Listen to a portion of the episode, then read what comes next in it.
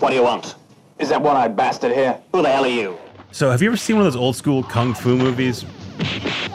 Maybe you were into those, or maybe you caught a scene while you were channel surfing. But either way, you probably remember that they weren't filmed in English, which meant that you saw them with really bad dubbing. You bums obviously don't know me. Oh, I know you. You're one of Lou's men, the one they say can kick like a mule. Bad dubbing used to be a staple of a certain kind of foreign film. You know, the ones where the characters finish their sentences and their, their mouths keep moving. But now I'm watching stuff that's dubbed and it's good, and I'm watching it on Netflix, which takes dubbing really, really seriously. It's a big part of their plan for the future. So right now, I'm going to call my colleague and co-host Rani Molla, who's going to help us understand why that is.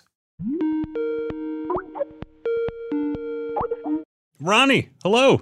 Hey, how are you doing? It's awesome to see you. It's weird to, to see you not in a podcast studio, though. This is my new podcast studio. It is my home. So, Rani, before you had a baby and before a pandemic stopped everything, on one of our reporting trips, we went to LA and you got to sit in on a Netflix dubbing session. Yeah, I took like a little side trip and went to Culver City. I went to see a dubbing session of La Corazonada, which is this crime thriller that was um, originally in Spanish language. And does this look like you and me recording a podcast, or do they have special cool tech involved? Yeah, there's all sorts of screens and gadgets and video players. Okay.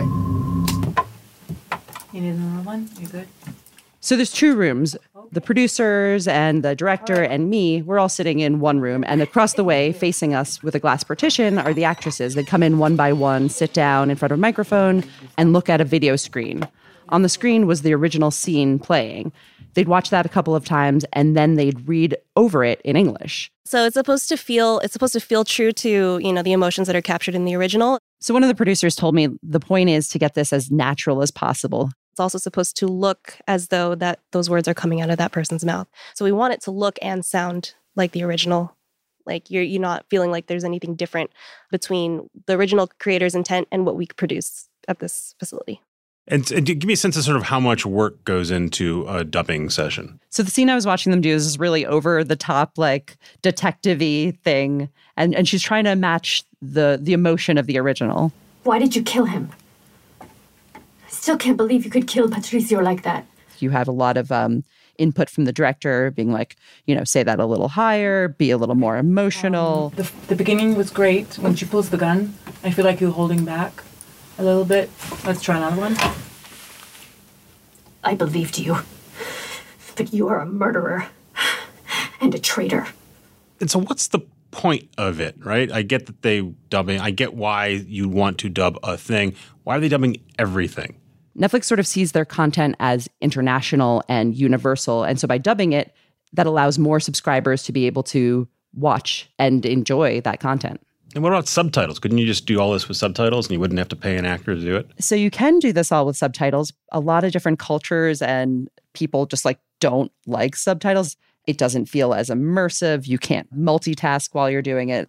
Netflix says a lot of its most popular titles, people prefer the dub version to the subtitled version. Do we know if this is working? Yeah, it's absolutely working. Um, at this rate, the consumption of dubbed content is going to be equal to non dubbed content in two years. So Netflix is saying in two years, half of what gets streamed on Netflix will be dubbed. Yeah. So remember Money Heist, the one that uh, was recommended to both you and I, but they showed me different images? They were really pushing Money Heist, right? Right. So this is a show that was originally from Spain. It, it was done in Spanish, but the dub version of it has been one of the most popular titles on Netflix. So Netflix is now making content in more than 30 countries and it's dubbing into more than 30 languages. They are still recommending that I watch Money Heist. I have not given in yet. Um, maybe it's time for you and maybe baby Rio to watch it. Yeah, that's what I'm going to show my baby. Money Heist. Rani, thank you. I don't want to go, but I gotta go. We gotta we gotta finish this episode. It is our last episode of Land of the Giants. All right, I'll talk to you later, Peter. Bye.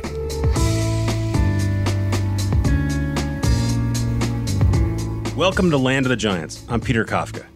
Netflix likes to show off the work it does on dubbing, which really is pretty cool, but it isn't investing in it for PR reasons. Dubbing makes Netflix content work in hundreds of countries because Netflix wants to be something we've never seen before a global TV network. You know those streaming wars you keep hearing about? They're for real. But Netflix is fighting a different battle than everyone else. While the HBOs and Peacocks are duking it out in the US, Netflix wants to take over the world. Netflix started streaming in the US at first, and now so are all of its competitors for a very understandable reason. Americans love watching video. The enormity of video appetites globally, but especially in the United States, is huge. Matthew Ball is a media investor and former head of strategy at Amazon Studios. The average American is watching 150 hours per month of television. That's more than five hours per day. And many people watch more than seven or eight hours per day. Just as important, not only do Americans watch a lot of stuff, we're often willing to pay for some of it. And crucially, Netflix has shown the rest of the media business how and why to do this. So, the streaming war, in one sense, Netflix already won. Lucas Shaw covers Netflix and the media business for Bloomberg. Their vision for the future was right. People watched less and less TV through a traditional cable or satellite package and watched more and more online. And one by one, the largest technology and media companies in the world copied the Netflix model. Apple, Amazon, Disney, Comcast, AT&T, all trying to be Netflix. Let's quickly run through some of the huge players who are in two camps. First, there's big tech. Apple and Amazon are world beaters, and that should scare the crap out of everyone else. Except for them, while video services could be really interesting businesses, they're also fundamentally side gigs. Apple is still mostly in the iPhone business, Amazon is in the sell you anything and get it quickly to your house business. So video is just a little something extra, which is why both companies are kind of sort of giving away their programming. But these companies are so huge, they can still spend a ton of money on new stuff, which means at a minimum, they're raising the price that Netflix has to pay when it competes for projects. Amazon is spending hundreds of millions on a new version of Lord of the Rings, and last year, Apple reportedly paid Jennifer Aniston and Reese Witherspoon two million bucks per episode each to star in the morning show. Because guess what? America loves me. So that's big tech, and then there's big media. These are the companies that really have to make this work because it's the future of their business. The main question is how fast that future is going to come. Or another way of putting it, how long do they think their existing cable TV business, which makes most of the money right now, will survive? Comcast, for instance, is being cautious. So Peacock, its streaming service, mostly brings you old Universal movies and NBC TV shows. AT&T meanwhile paid a ton of money for HBO and now it's trying to supersize it with HBO Max. Then there's Disney, which has made the biggest bet with Disney Plus. Why would you try me? Why would you bother? I am Beyonce. Beyonce just dropped Black is King, her new visual album, exclusively on Disney Plus. And Disney Plus also has The Mandalorian and Hamilton and all the movies from Marvel and Star Wars and Pixar. It's fun to speculate about which companies are going to win and which ones are going to fizzle out. But for now, they're all serious and they're all most definitely competing with Netflix for talent and shows and movies and most of all for eyeballs. In the US, that is. Most of Netflix's competitors also have some kind of international plan, or at least a plan to move into the rest of the world eventually. But for Netflix, international is the plan. It first started venturing out of the US in a serious way in 2011 when it moved into Latin America. But at the beginning of 2016, CEO Reed Hastings said Netflix was going everywhere.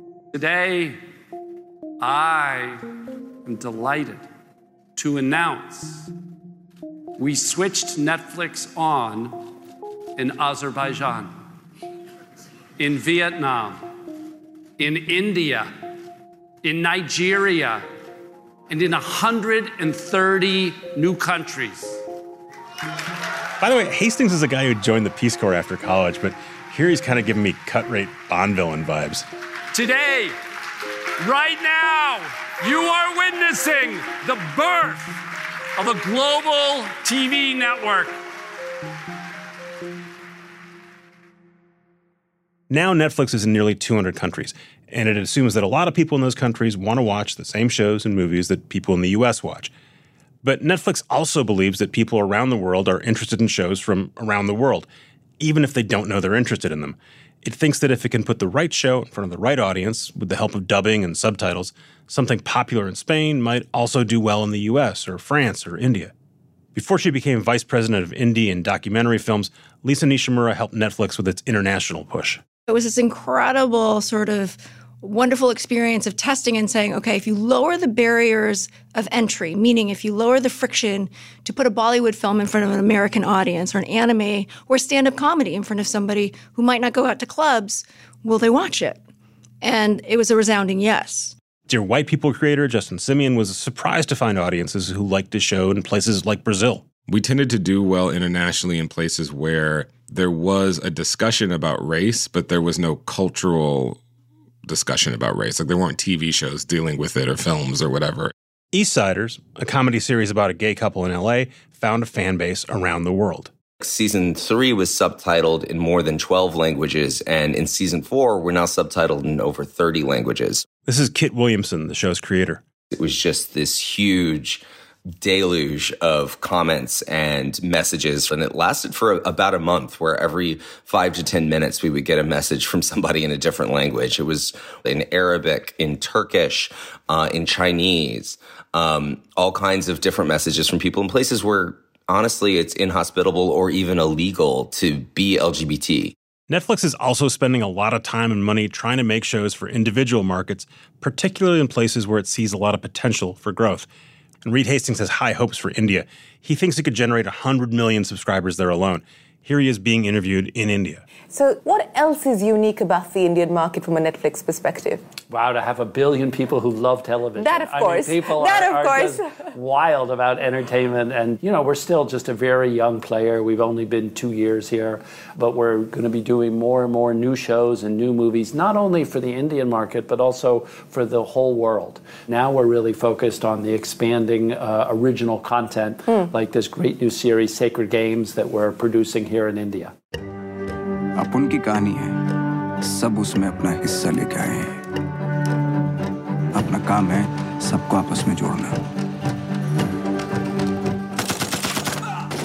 Sacred Games is a crime drama about a lowly police officer's struggle to bring down an organized crime syndicate and save Mumbai. It's set and filmed completely in India, and for Netflix, it's a hit. Bela Bajaria is in charge of all of Netflix's non English original programming. You know, I think many people imagine that it's when you see, you know, American productions that shoot in Madrid or, right, we're shooting in Mumbai, but it's, you know, an American production and we go somewhere and we shoot there. That's not what we do. We have local offices with local talent and executives in most of, in many of these countries. And we make a show with above the line, below the line, creative, every craft from that country. But Netflix says its local market strategy is also a global market strategy because shows that are made for a very specific country or region often resonate around the world. Where we start first in all of these countries is what is the vision of this creator and what is the most authentic version of this story? And we back that. And what we really find in that way is if the story is very specific, in turn, it feels really authentic. And when it's authentic, it feels actually more universal. When you try to over manufacture something, you try to make a show for everybody, I feel like you end up making a show for nobody.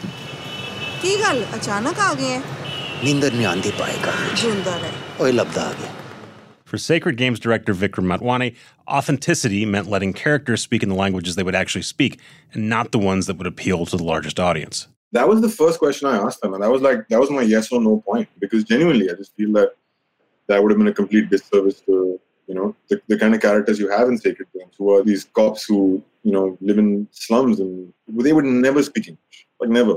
India has 22 official languages and thousands of dialects.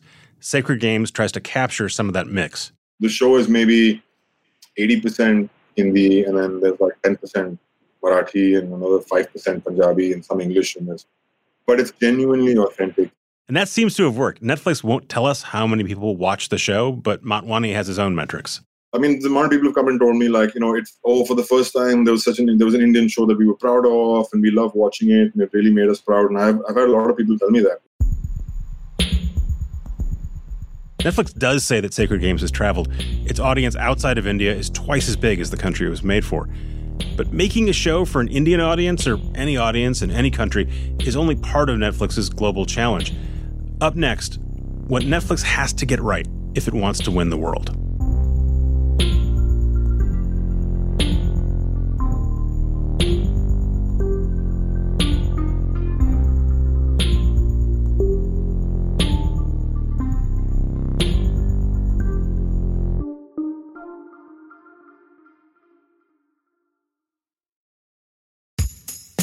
Michael Cohen Trump's former attorney, fixer, and friend, testified this week in Manhattan. Todd Blanche is upset because he knows that he looks like a fool right now representing Donald Trump. It is the stupidest opening to a cross examination I have ever heard, and I have heard a lot of stupid stuff. I'm Preet Bharara, and this week, Katie Phang, host of MSNBC's The Katie Phang Show, joins me on my podcast, Stay Tuned with Preet, to talk about the latest court news from Trump's trial. The episode is out now. Search and follow Stay Tuned with Preet wherever you get your podcasts.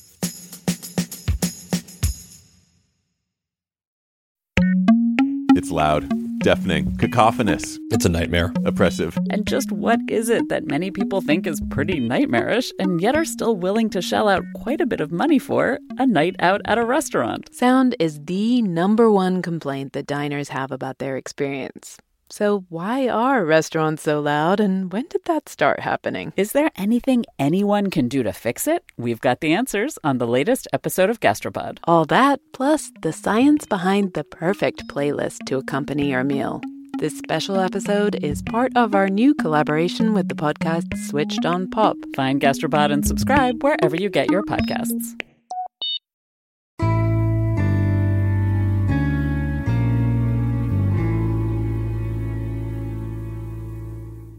Okay, so we know Netflix wants to stream all over the world. Let's talk about what it needs to make that happen, starting with infrastructure, figuring out how to get streaming video to people who want to watch it. That may be a little confusing for audiences in the US who've come to expect instant streaming wherever they want it. In other parts of the world, though, reliable broadband is harder to come by, so Netflix has to adapt. In India, for instance, many people don't get their internet from a wired connection at their home, they get it on their phones. So Netflix created a cheaper mobile only plan for that market. It also let users download movies and shows so they don't have to eat into their mobile data plans to watch them. But in other developing parts of the world, Netflix concedes, streaming is still just a work in progress. And even if the tech infrastructure is there and Netflix gets the programming and production right overseas, it has other challenges, like competition. Netflix was early to streaming in the US, but in India it's found a crowded marketplace. It's not even the only big US company there. Konstantinos Papavasilopoulos is from Omdia, a market research firm. What we have now in India, obviously, we have a very interesting and dynamically growing market with over 30 players. India is a huge market that's been on the radar of American companies for a while. So Netflix has more competition there than most places. Amazon Video, for example, is a much stronger Netflix competitor in India than in America. And while Disney is trying to catch up to Netflix in the US, it has a huge lead in India. That's because it recently got its hands on Hotstar, an India based streaming company which features live sports like cricket, as well as comedies and Bollywood films. Some critics are skeptical of Netflix's 100 million subscriber goal in India. They think its content won't appeal to mass audiences there. Netflix is producing what we call highbrow, premium quality drama and movies. Very expensive productions. It's pretty much the same playbook Netflix used when it launched originals in the US make stuff that feels like capital Q quality, HBO kind of quality. But that strategy might not work in India. This is addressed to the very, very top end, to the high income um, 20, 25 million of the population of India. It's not the, the, the, kind of content that the masses would like. The, the masses would like something lighter, something uh, around the Bollywood um, type of content. More music more singing more dancing more easy to to understand stories and things like that. Netflix disagrees. Here's Bela Bajaria again. I think that was an early criticism of the first of a first few things in that slate a couple years ago in the last two years netflix has released dozens of originals in india. If you look at kind of now how the whole slate has filled out and getting kind of more shows in the pipeline and doing we're also doing unscripted locally. So what is your expectation for your life partner? Somebody who's got ambition not too dark you know like fair skin and then someone with strong family values. Like one of its most recent shows indian matchmaking. It's a reality show aimed at audiences in india and the us the show is getting mixed reviews but it's also generating buzz and a lot of binge watching But Netflix's challenges aren't just finding stuff customers want to watch or getting streaming tech right. It's also about making sure government regulators in a couple hundred countries around the world are okay with Netflix. Most of the time, they are, but China, for instance, won't allow Netflix in the country at all. And sometimes other governments have a problem with a specific program. Now, if you've been watching the news, then you know that Saudi Arabia has been engulfed in a massive diplomatic crisis over the gruesome killing of Washington Post journalist Jamal Khashoggi. Most notably in 2019 with Hassan Minhaj's comedy and news show, Patriot Act. Because ultimately, MBS is not modernizing Saudi Arabia. The only thing he's modernizing is Saudi dictatorship. The Saudi government told Netflix the episode violated a local cybercrime law, and they ordered the company to stop streaming it in the country. Netflix complied. In case you don't know the full story, back in October, we did an episode about the Crown Prince of Saudi Arabia, Mohammed bin Salman, and his involvement in the killing of Washington Post journalist Jamal Khashoggi, and the kingdom wasn't thrilled. Netflix's cave in generated blowback from Hollywood, journalists, and human rights groups. As the New Yorker put it, money mattered more than murder. Let me be absolutely clear. I am not a victim here at all. I'm lucky, okay? I have the freedom to call Saudi Arabia the boy band manager of 9 11. I can criticize my own government without any fear of repercussions. This is no joke for many Saudi activists. Netflix has taken down shows at different governments' requests before, eight other times since 2015. But the Patriot Act episode was by far the highest profile example, and it illustrates a problem that isn't going away. Netflix is going to continue to get demands like this, and it's going to continue trying to balance the desire to let people stream whatever they want with Netflix's desire to do business around the world. But you get a sense this is something Netflix isn't completely comfortable with yet. Here's Andrew Ross Sorkin from the New York Times asking Reed Hastings about the incident. By making the episode unavailable in Saudi Arabia, Netflix has become complicit in pervasive censorship that artists, entertainers, journalists, and regular citizens have long had to deal with in the Middle East. What do you think of that? Well, I think the New York Times wrote it. I mean, you know, you guys are a truth to power brand. That's what you stand for. So it would be terrible for you guys to. We're an entertainment brand. Um, and so uh, we don't feel bad about that at all. What we want to do is create room for all of our entertainment uh, to be able to be seen around the world. Hastings, who likes to say what he means, can't really articulate Netflix's position here. Maybe because Netflix doesn't have a position that's really set in stone. If Saudi came to you and said, look, you got to take down half the shows, no, we, what, look, what, then what happens? if they came to us and said you can't have gay content, we wouldn't do that. We would not comply with that. The thing was, this was a truth to power. Hassan's, you know, enormously funny, interesting, um, and he's, you know, one more fairly ju- quite justified critique of MBS. But that's just like not our core brand. That's a news kind of thing, and you know, it's tough. If you want to be a news brand, then you have a different set of things that you do. And if you Can you understand the distinction between refusing to take down gay content but agreeing to take down content critical of a government? Me neither. Lucas Shaw Bloomberg says this confusion is kind of baked into Netflix's strategy. It's going to have to make this stuff up as it goes along. In the case of Hassan Minhaj, they sort of tried saying, well, we're not a news company, but that's a really hard position to take when you're one of, if not the biggest funder of documentaries in the world. I don't know what the answer is for them because I understand the, the need to comply with local laws. It's one thing to say, well, why doesn't Netflix just get kicked out of Saudi Arabia? How many customers could they have? But if you take that a policy and then you start withdrawing from 5, 10, 15, 20 different countries, it becomes a problem. This kind of conflict has become super standard for big internet companies like YouTube and Facebook, who are used to taking down posts and videos when various governments complain. But those companies are platforms, which means they generally don't take responsibility for the stuff their users put on their sites and apps, which means taking it down is less of a big deal. Netflix, though, is a programmer. It owns or pays for everything it streams. Figuring out how it can do that around the world while also pleasing regulators around the world is uncharted territory. There are a lot of things that are unique about Netflix its internal culture, the way it upended the media business, its pivot from Silicon Valley to Hollywood. But it's really Reed Hastings' ambition that makes the company distinct. In his words, he wants to create a global TV network. And we've never seen that before. We've never seen anyone try to make stuff and deliver it to everyone everywhere, which is what they're trying to do. And right now, they're way ahead of everyone else.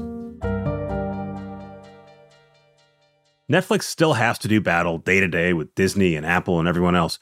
But Reed Hastings says he's really worried about a different kind of competitor who's not even in the streaming wars at all. Many people love video gaming instead of watching movies and TV shows, or they live on YouTube um, instead of watching movies and TV shows. So, our goal is to be the best in the world at, at movies and, and, series.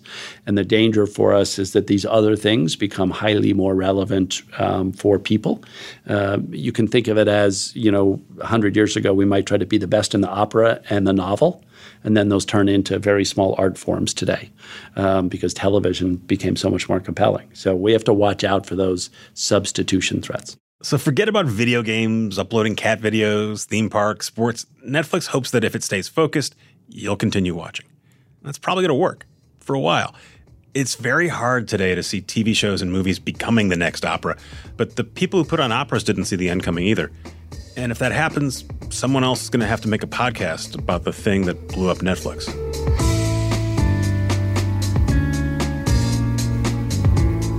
All right, that's it for Land of the Giants, the Netflix effect. We are officially done. This podcast is a production of Recode by Vox and the Vox Media Podcast Network. Many, many people worked on this show. We're going to thank them all now, starting with my producers, Richard Armstrong and Zach Mack our editor, Charlie Herman, our engineer and composer, Gautham Srikishan. our executive producer, Nishat Kurwa. More thanks to our friends at Recode and Vox and the Vox Media Podcast Network, Sam Altman, Brandon Santos, Ode White, Lauren Katz, Marika Ball-Domberg. And I want to thank you, the listeners, for sticking with us all season. We had a great time making the show. We hope you liked listening. And if you liked it, help us get the word out. You can rate it, you can review it, you can share it with a friend. Last, not least, I want to give a big, big, big, big shout out to my co host, Rani Molla, who reported the season with me while extremely pregnant. She worked up until the moment she went into labor. Good news, she had a healthy baby boy. Thank you for all your help, Rani, and good luck to you, Rio. And for Land of the Giants, the fine folks at Recode and Vox Media are already hard at work on the next season, so stay tuned for more. I'm Peter Kafka. Thanks for listening.